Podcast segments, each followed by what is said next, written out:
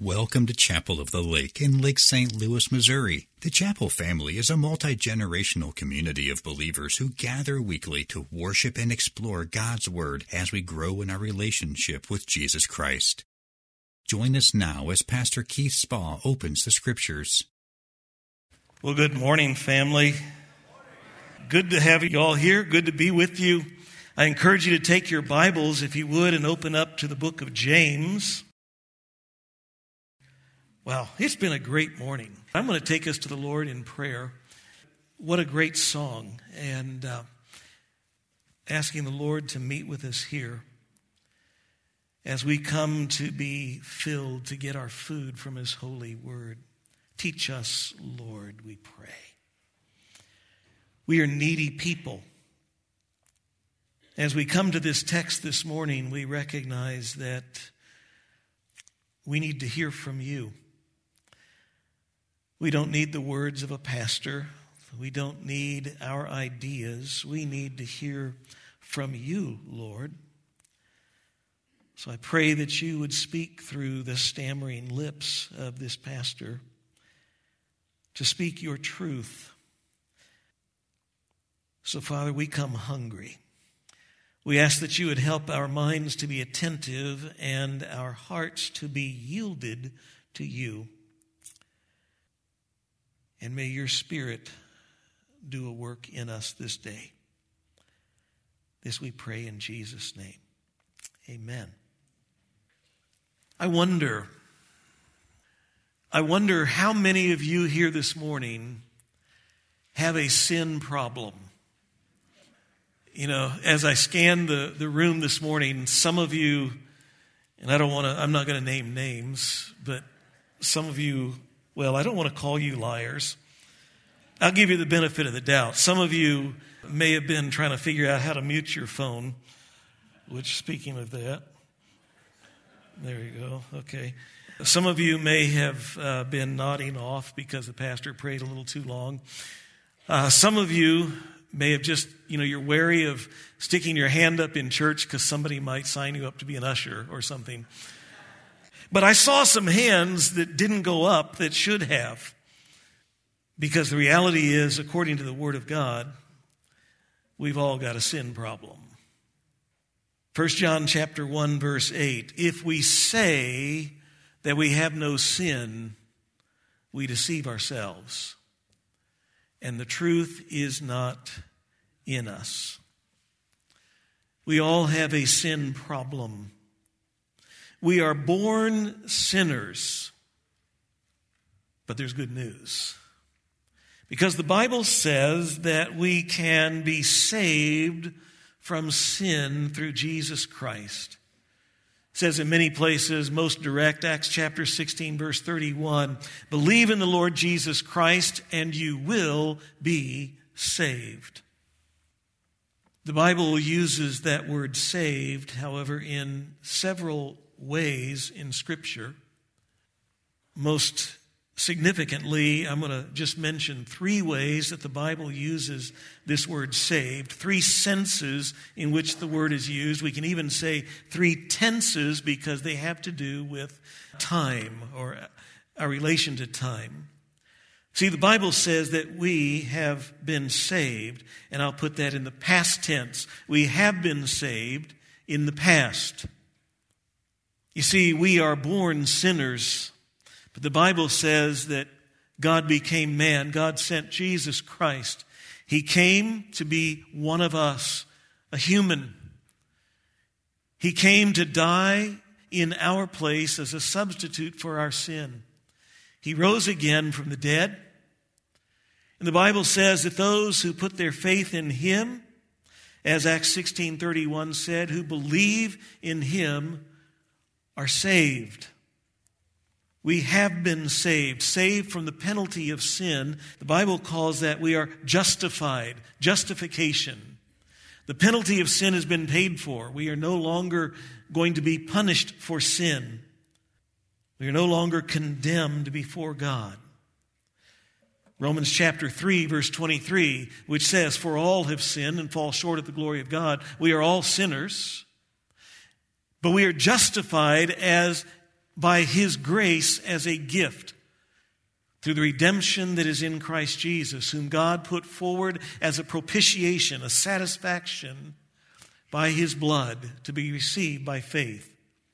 God, by His grace, again, made a way for us, for our sin to be forgiven through the blood of Jesus Christ. it is a gift that all we can do is receive it by faith. If you're here this morning, you've never put your faith and trust in Jesus Christ, please understand that is the only way to have sin forgiven, the only way for us to be made right with God. The only way to be justified, be made right. That's what that word means. But the Bible also uses that word saved in another tense. It uses it in the present tense that we are being saved. The Bible term that is used to describe that is sanctification. You see, as believers in Jesus, we have been justified, made right with God, saved from the penalty of sin, but we still have a sin nature and we still sin. Which is why all of our hands should have gone up. Do you have a sin problem? Yeah, I still do. I still sin. And the Bible says that God is at work in us who are believers in Jesus Christ in an ongoing work, an ongoing process of sanctification, transforming us, transforming our character, transforming our behavior, transforming us from the inside out to be more like Jesus. Romans chapter 6, just a couple of chapters over from where we just read a moment ago, it says, But now that you have been set free from sin and have become slaves in God, the fruit that you get leads to sanctification. The Bible also speaks of our salvation not only as something in the past and something in the present, but it speaks of it as something in the future, that we will be saved. The Bible word for that is glorification. The day is coming when we will be saved in the future, when Jesus takes us home to be with Him into the presence of God, and we will finally be all that God has designed for us to be, and that is for us to be perfected, no longer sinners, perfectly righteous and glorified. Romans 8 says, But I consider the sufferings of this present time not worth comparing to the glory that is to be revealed in us. There is a glorification that is coming in the future. Our trust in Jesus Christ has accomplished all three of these for us past, present, and future. They were all paid for by Jesus Christ and became ours when we put our faith and trust in Him. But those last two things have yet to be fully and finally realized. We are still in process of sanctification, being made like Christ. That won't be finished until we get to heaven and are perfected and glorified. I go through that to set the stage for what comes here in this passage in James, in chapter 1 of James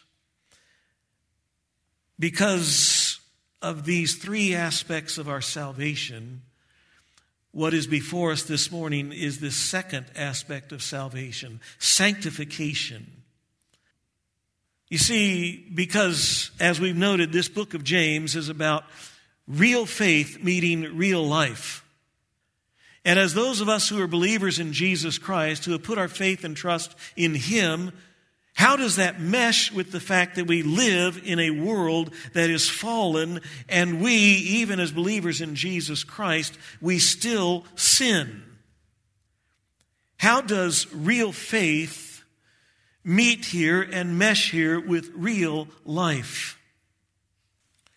Well, God calls us to sanctification, to be holy to not sin. The apostle Peter reminds us in 1 Peter chapter 1.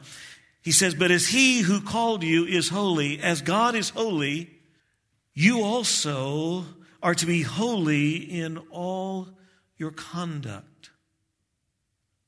You see, as those who are believers in Jesus Christ, we should simply stop sinning. We should sin no more. We are, should say no to sin. We are to be holy in all that we do. So, how's that going for you? See, we can all attest that that's easy to say, that's what we ought to be, but it is not what we are. And so, what are we to do? As God calls us to sanctification, as He calls us to live holy lives, how do we do that? Well, James, real faith meeting real life, again, he just jumps right in. We're very early in the book, but he jumps in to this problem with sin. Someone once said, I can resist anything except temptation. And I think we can all identify with that. That's the problem this morning as we come here to James chapter 1 and verse 13. How do we handle with, how do we deal with temptation that we might live more holy lives? Over the years, the Chapel of the Lake has been home to a number of airline pilots particularly back in the days when St. Louis was a hub. We had quite a number of pilots in our church, and some of those pilots, besides being a pilot, they spent much, or if not most of their time, over in the training center training other pilots how to fly. I learned some many things from those men, but I remember particularly one of them one day telling me that almost every airline disaster is preventable. Rarely is an airline catastrophe one single catastrophic event. Catastrophes usually come as a series of bad decisions, of mistakes, of unnoticed problems, ignored warnings, all of which then escalate and culminate in a catastrophe. The key to preventing catastrophes with an airplane is discovering and correcting problems before they escalate and become a catastrophe. And that's the focus of the training that the pilots that we that fly our airplanes go through. And I appreciate that. It's also a great analogy when it comes to sin and preventing sin in our life. We are all sadly all too acquainted with the stories of very well known and high profile Christian leaders who suddenly fall into catastrophic and disastrous sin. But we've also, we often sometimes see that happen close to home with people we know.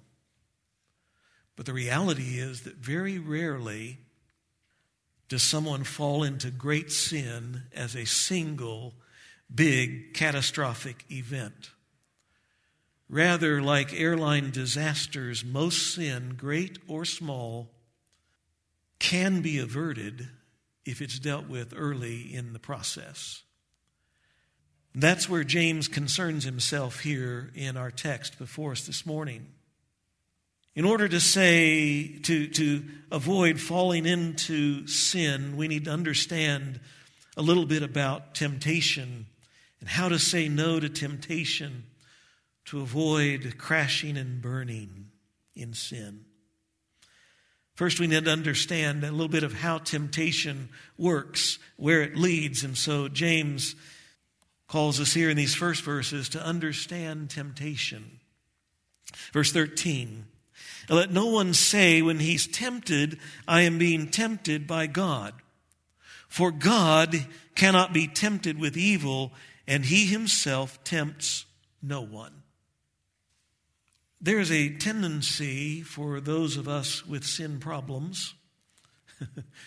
There's a tendency for us to blame God or blame others well, I sinned, I fell into this because, you know, it's so and so's fault or it's God's fault.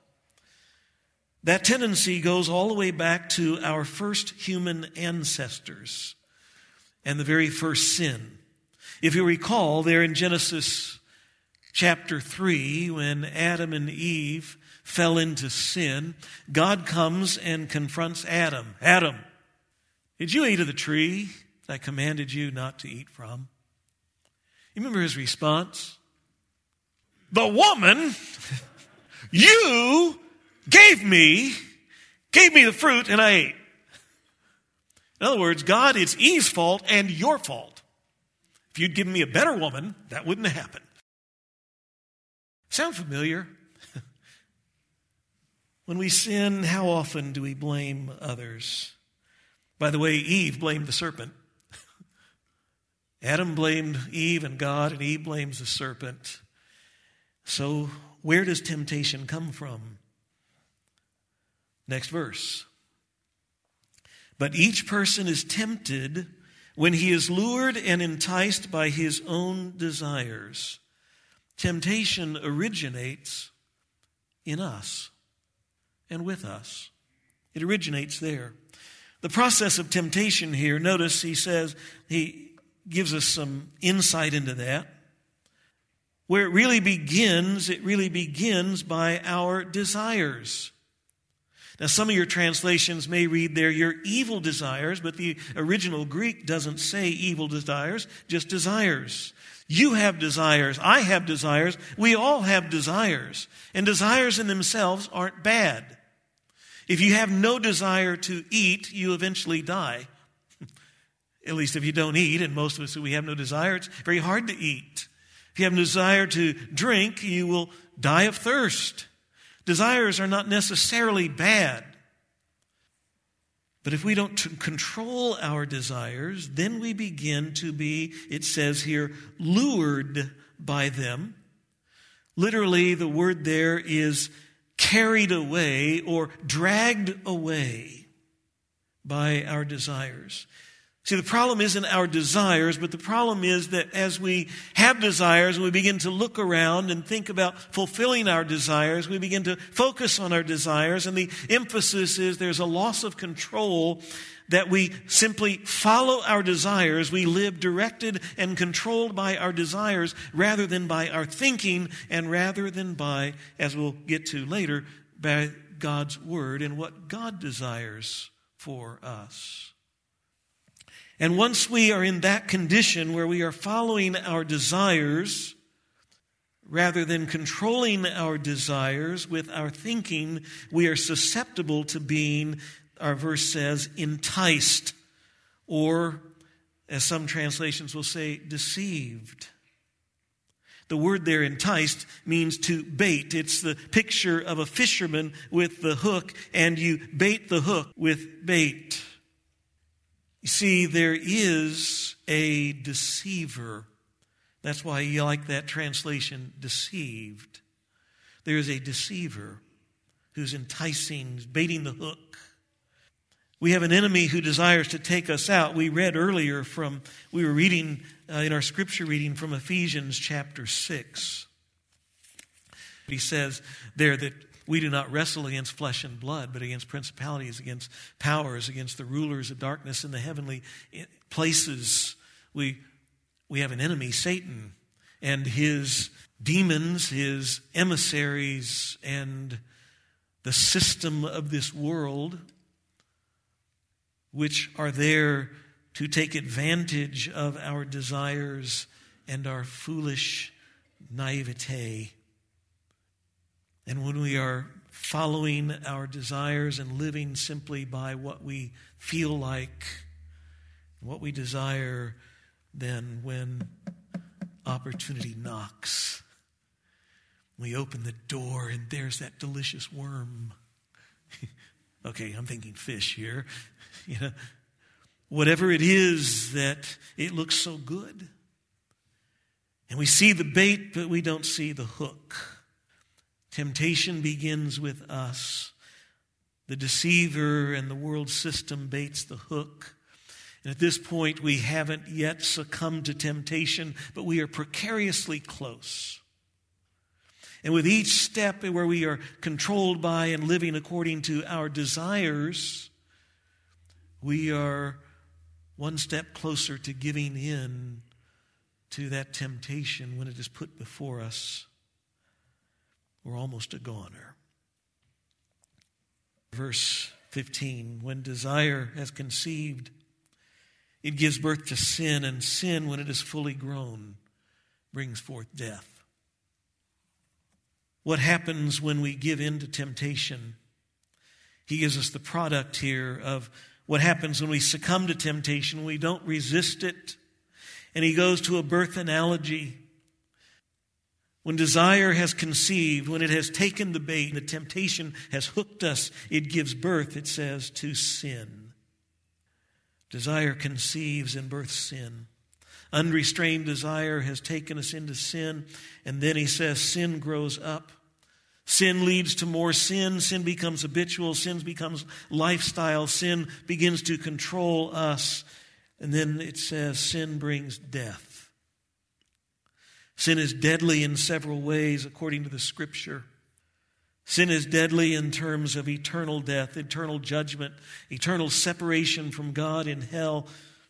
Revelation chapter 20, just go to the end of the book and turn left. Look one chapter back in chapter 20, and we find there the great judgment, the great white throne where God is there, and all the dead, great and small, stand before him, and books are opened. If anyone's name is not found in the Lamb's book of life, their, wor- their works, their sins stand to judge them. Anyone who has not placed their faith in Jesus, you see, they are judged by their sin.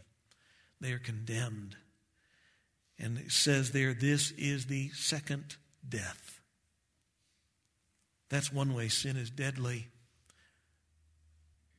But there's another way it's deadly. Sin has broken our relationship with God. We are alienated from Him. We are, Ephesians chapter 4, verse 18 says, cut off from the life of God.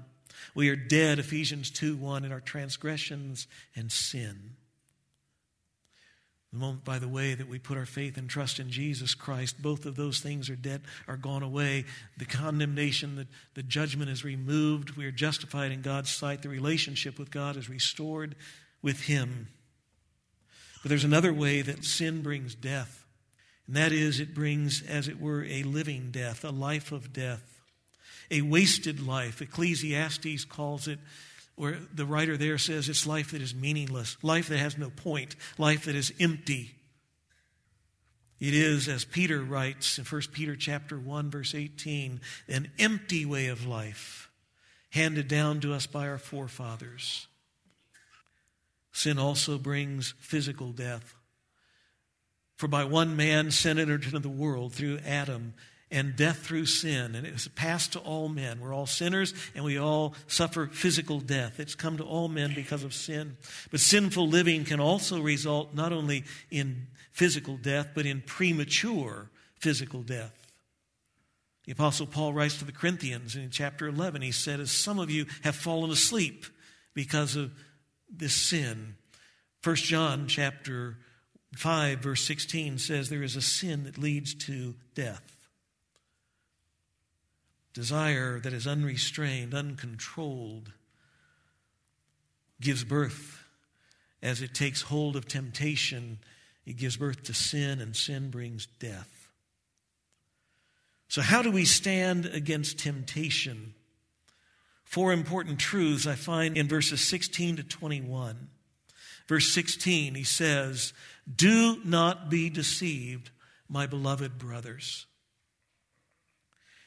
Pastor James, you can read his compassion here. He's a good pastor, he loves his people. He says, Oh, my beloved brothers, understand this. Don't be deceived. Understand this, brothers and sisters. Don't be fooled. Don't be tricked by the allure of temptation. See temptation and sin for what it is. Despite all the appearances of the temptation, despite all the pretty packaging and the nice paper and the nice big bow, sin is death.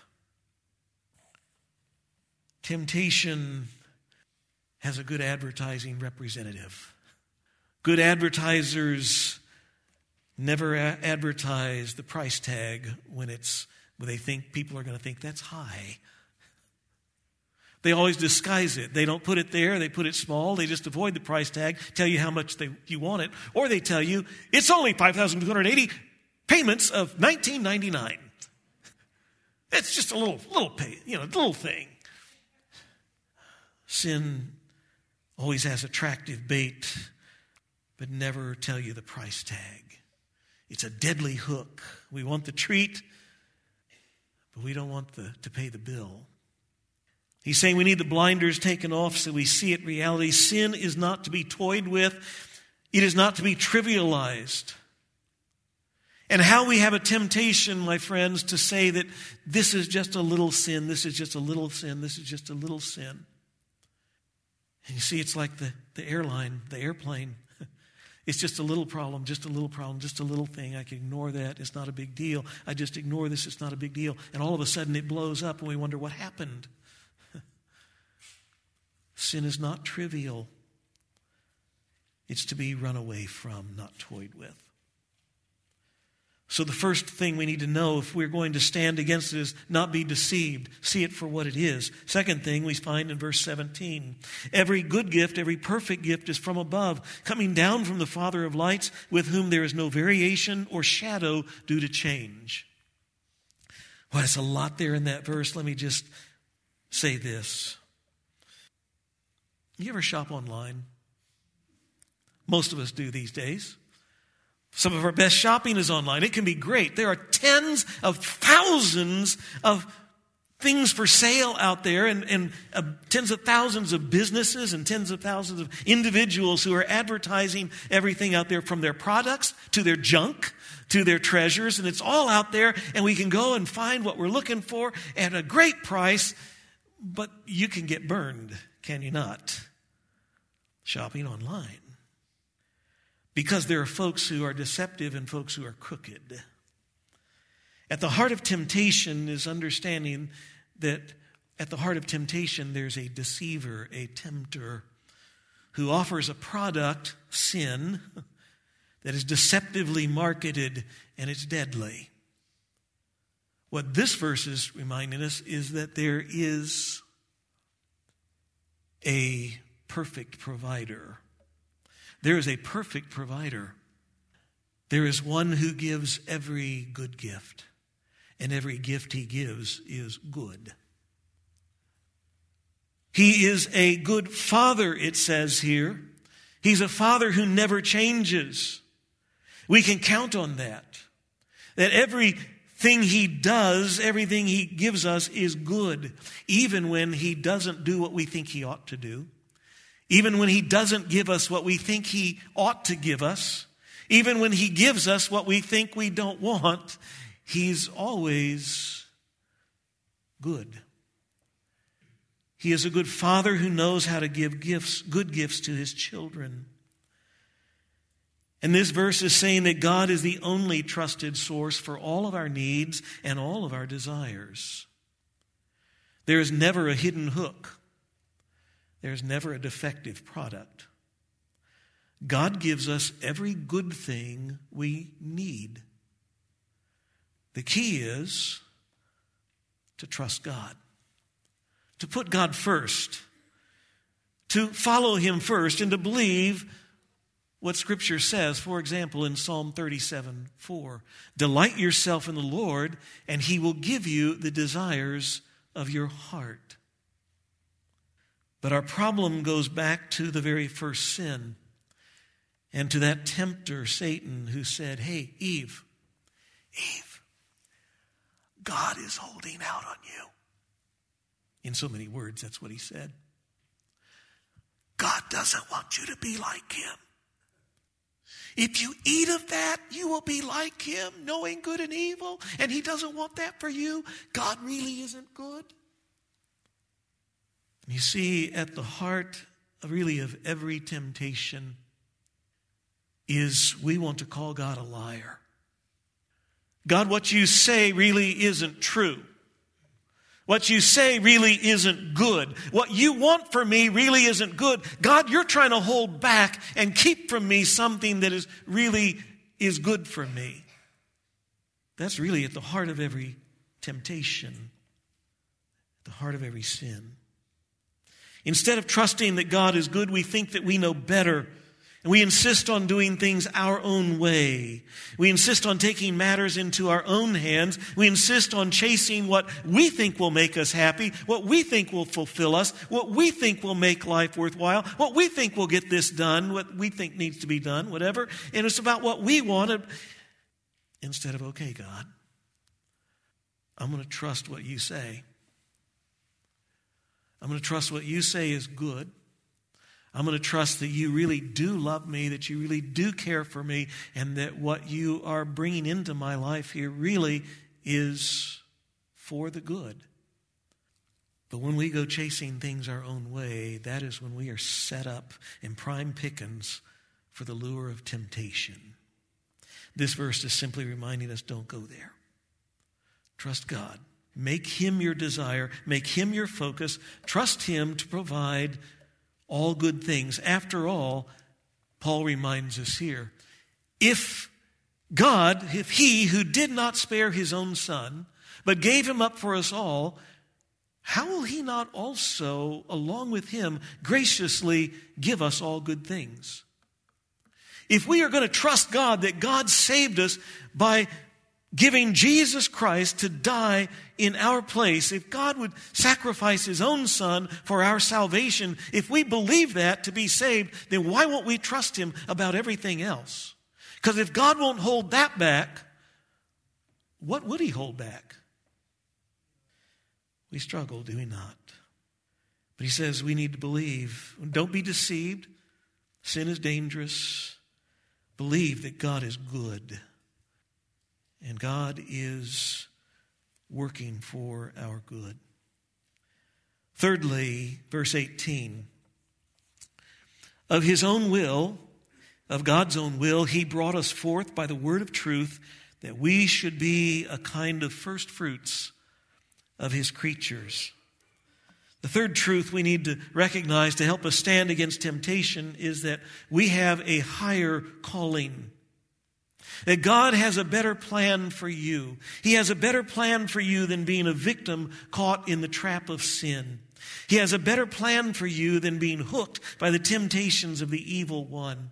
He has a better plan than suffering death that was born of sin, that was born from desires that were uncontrolled in your life. He has a better plan for you than you have for yourself. God has, it says here, brought us forth. Literally, the word there in the Greek is He has birthed us. It's setting up a contrast here to the birth of our desires that give birth to sin when we won't control them, that leads to death. Here is a birth by the word of truth to something different. You see, God has birthed us to a new birth, to a new life eternal life forever and a new life now. He says we are to be first fruits. God wants us to be something new. He wants us to be something different. He wants us to be something refreshing. He wants us to be something beautiful in the very midst of a corrupted and broken world. As those of us who are believers in Christ, He has called us to be, as 2 Corinthians chapter 5 says, new creations. He has already made us new creations. He calls us to live as new creations He's made us to be. We are to be those who live the goodness and the grace and the beauty, the attractiveness, the winsomeness of God, rather than the greed and the selfishness and the self centeredness of the world around us. We're called to be first fruits who live as lights in a dark world. Fourth thing for us to see here, for us to stand against temptation, is that there is a powerful protection for us. Verse 19. Know this, my beloved brothers let every person be quick to hear, slow to speak, slow to anger. For the anger of man does not produce the righteousness of God. Therefore, put away all filthiness and rampant wickedness, and receive with meekness the implanted word, which is able to save your souls. If we are serious about avoiding temptation so that we avoid yielding to sin, then we have to get serious with the Word of God. Notice he says here, the tool here for us is the implanted Word. In other words, the Word of God, which is implanted in us, which takes root in us. David in Psalm 119, verse 9, asks the question How can a young man keep his way pure? Answers the question in the second half of that verse by taking heed or by listening according to your word.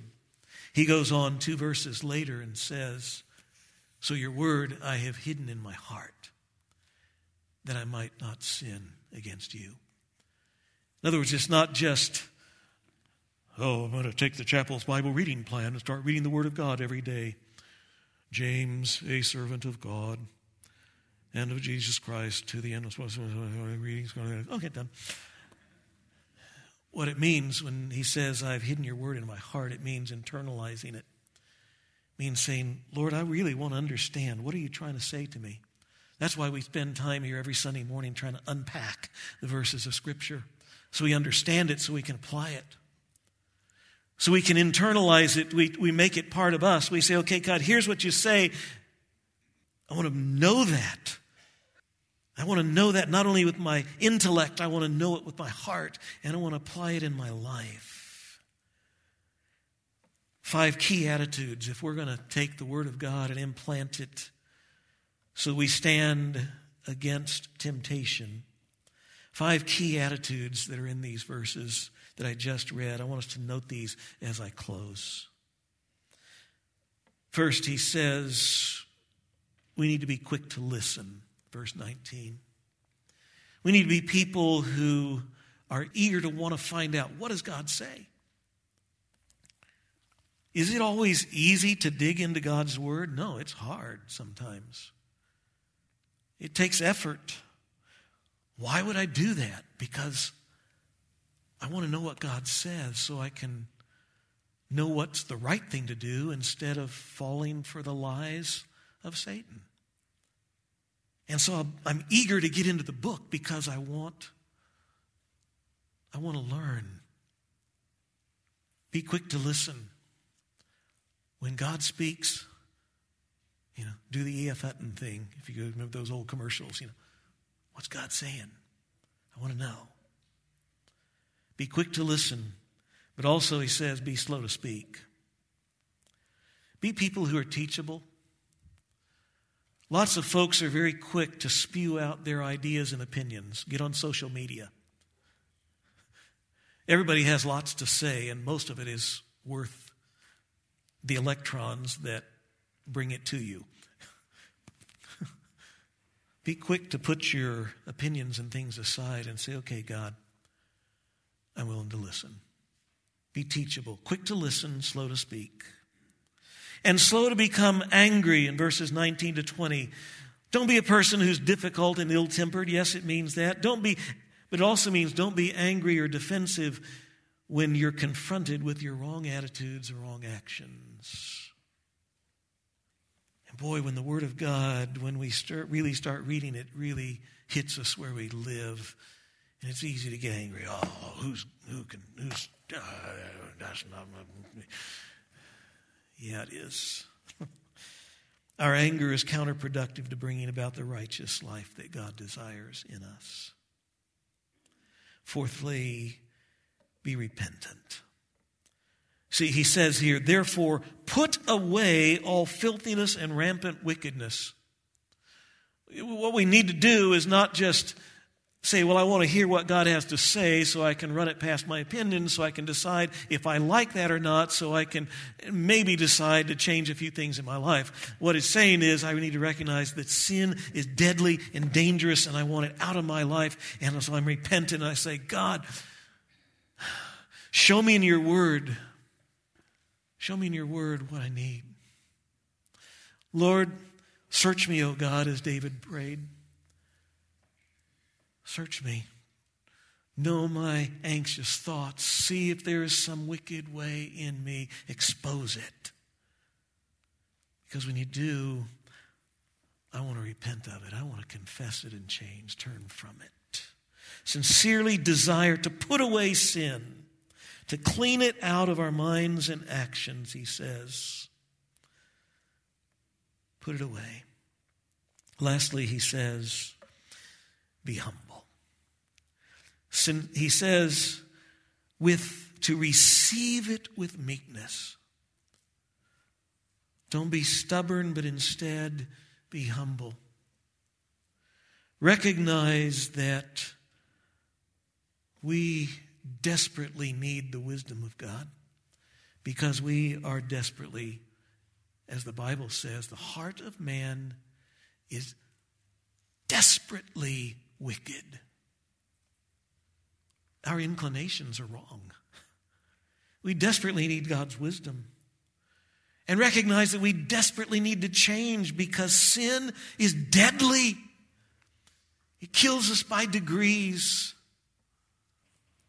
We need not only to change, we need help.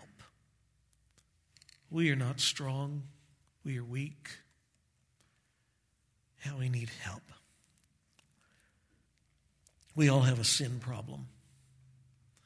James has reminded us of this. He's reminded us that sin is destructive, it's deadly to ourselves and, and as well to others around us. In Jesus Christ, not only is there forgiveness from sin, but there is also help and hope to resist sin and to live lives, the life to which God has called us little by little, day by day, being changed a bit more, being made a bit more in the image of Jesus Christ until we will finally one day stand before Him and it's all fully realized. But in the meantime, He's called us to change, to grow. May the Lord help us not just to be those who hear these words, but then put them into practice. But that's literally next week's lesson. And so we'll stop there. Father, we need to hear this because the reality is we all have a sin problem. Some of us more noticeable than others, perhaps. Some of us, we would say, are bigger problems than others. But what we've learned, if nothing else today, is even the little problems are big ones.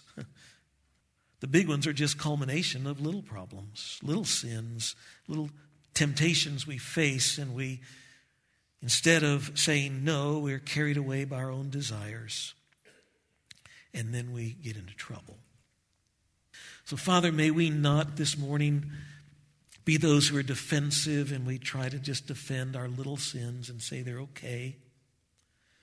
But rather, may they be exposed by your word and may we cooperate with your Holy Spirit who wants to do surgery in us and clean out those sins so that corruption is not there, eating away with death and decay in our life. So, fathers, we, we, we, we ask that you and your grace would help us to be those who are doers of the word, who put this into practice.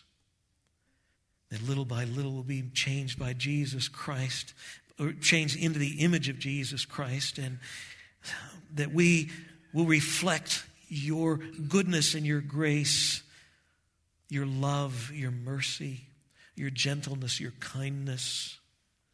That those things would be so evident in our life that it would be evident to people around us. So that they would see you and so that they might come to know the Savior. These things we pray in his name. Amen.